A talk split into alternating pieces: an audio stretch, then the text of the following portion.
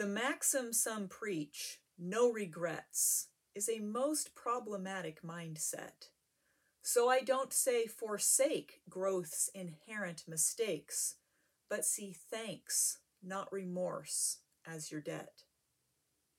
I'm Heidi Marks Morris, and I started teaching high school in 1995. Despite nominal retirement in 2015, I've been in the classroom ever since. I'm writing a book about what I've learned in my career because I want to help others experience the connections and joy that I have found in successful teaching. It's called Teaching Matters, and you can sign up for news of it at my website, marksteachingmatters.com. When you begin a new step in your life, such as a career of teaching, it seems sensible to try to conjure a mantra or a slogan or a an encapsulation that frames your everyday decisions and how to deal with stressors and disappointments. The phrase no regrets is one that many people embrace, and I eschew. Last Thanksgiving, I put some thoughts to paper about why that slogan seems particularly undesirable for a teacher, but for anyone in general. Here are my thoughts on the phrase, no regrets. No regrets is a saying that has always roused my ire, and its preposterous posturing is sage life counsel. The only ways to live without regret, I would argue, are to one, never make a mistake, or two, never admit to one.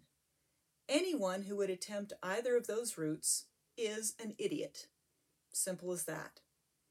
Those of us who have made mistakes, and I would hope chosen to learn from them, should find regret both healthy and inescapable.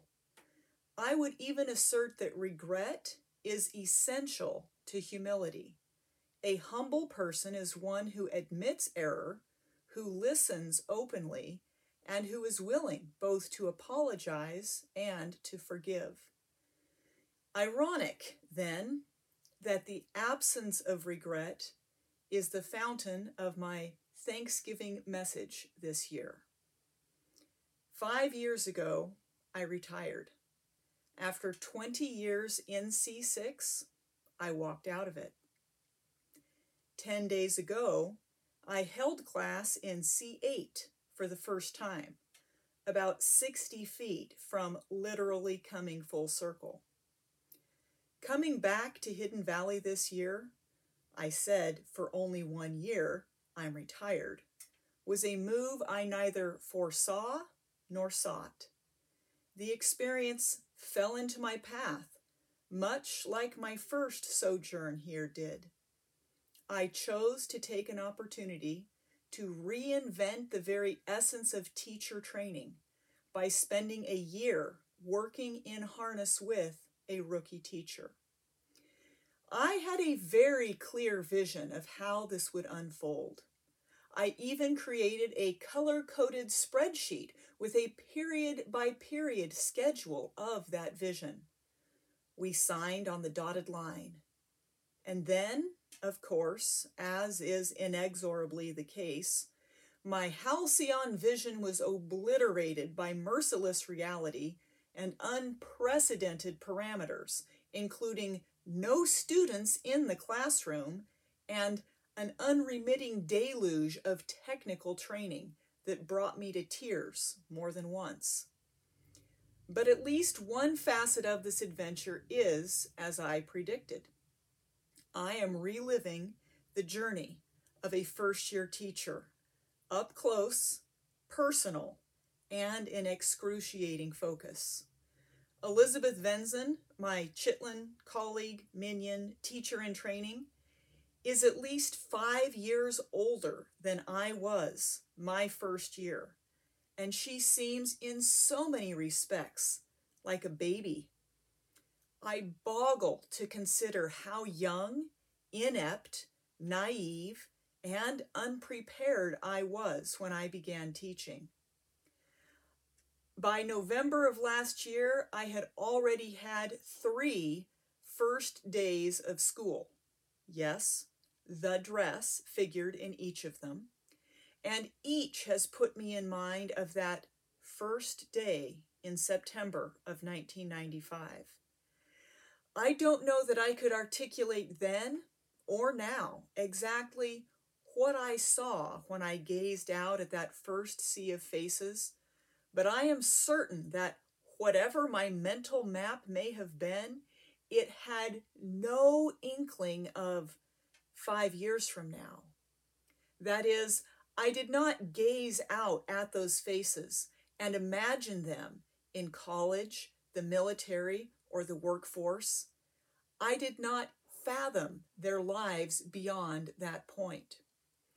Much less did I gaze 20 odd years down the road and see their children in a seat in my classroom. My brain did not grasp the don't do anything you'll regret mantra. No, it pulsed with the simple desire to survive. I learned as I went. Some of the most unpleasant but necessary lessons I learned were of the damage I can do unwittingly or carelessly or, God forbid, intentionally in my role as a teacher.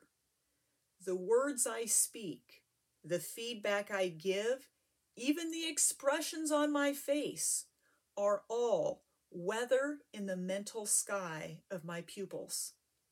While the meteorology of that weather is far from an exact science, neither is it inscrutable. Equally surprising, but far more pleasant, were lessons of the good that could result. Words spoken in admonition or encouragement often spurred growth. Words written in support, affection, and gratitude were even more powerful. Perhaps more than most, I received feedback about the effects of my counsel. Counsel to take comp or calculus, counsel to modify one's writing style, counsel to seize opportunities.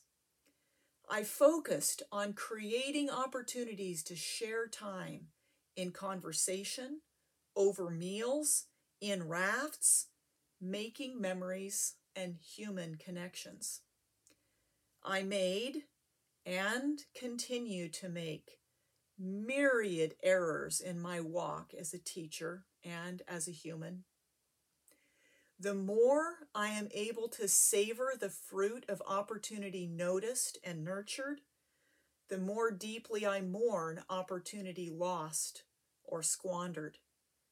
As I see the five or 10 or 20 years later, I often wish I could rewind the clock to inject a modicum of foresight into my past actions.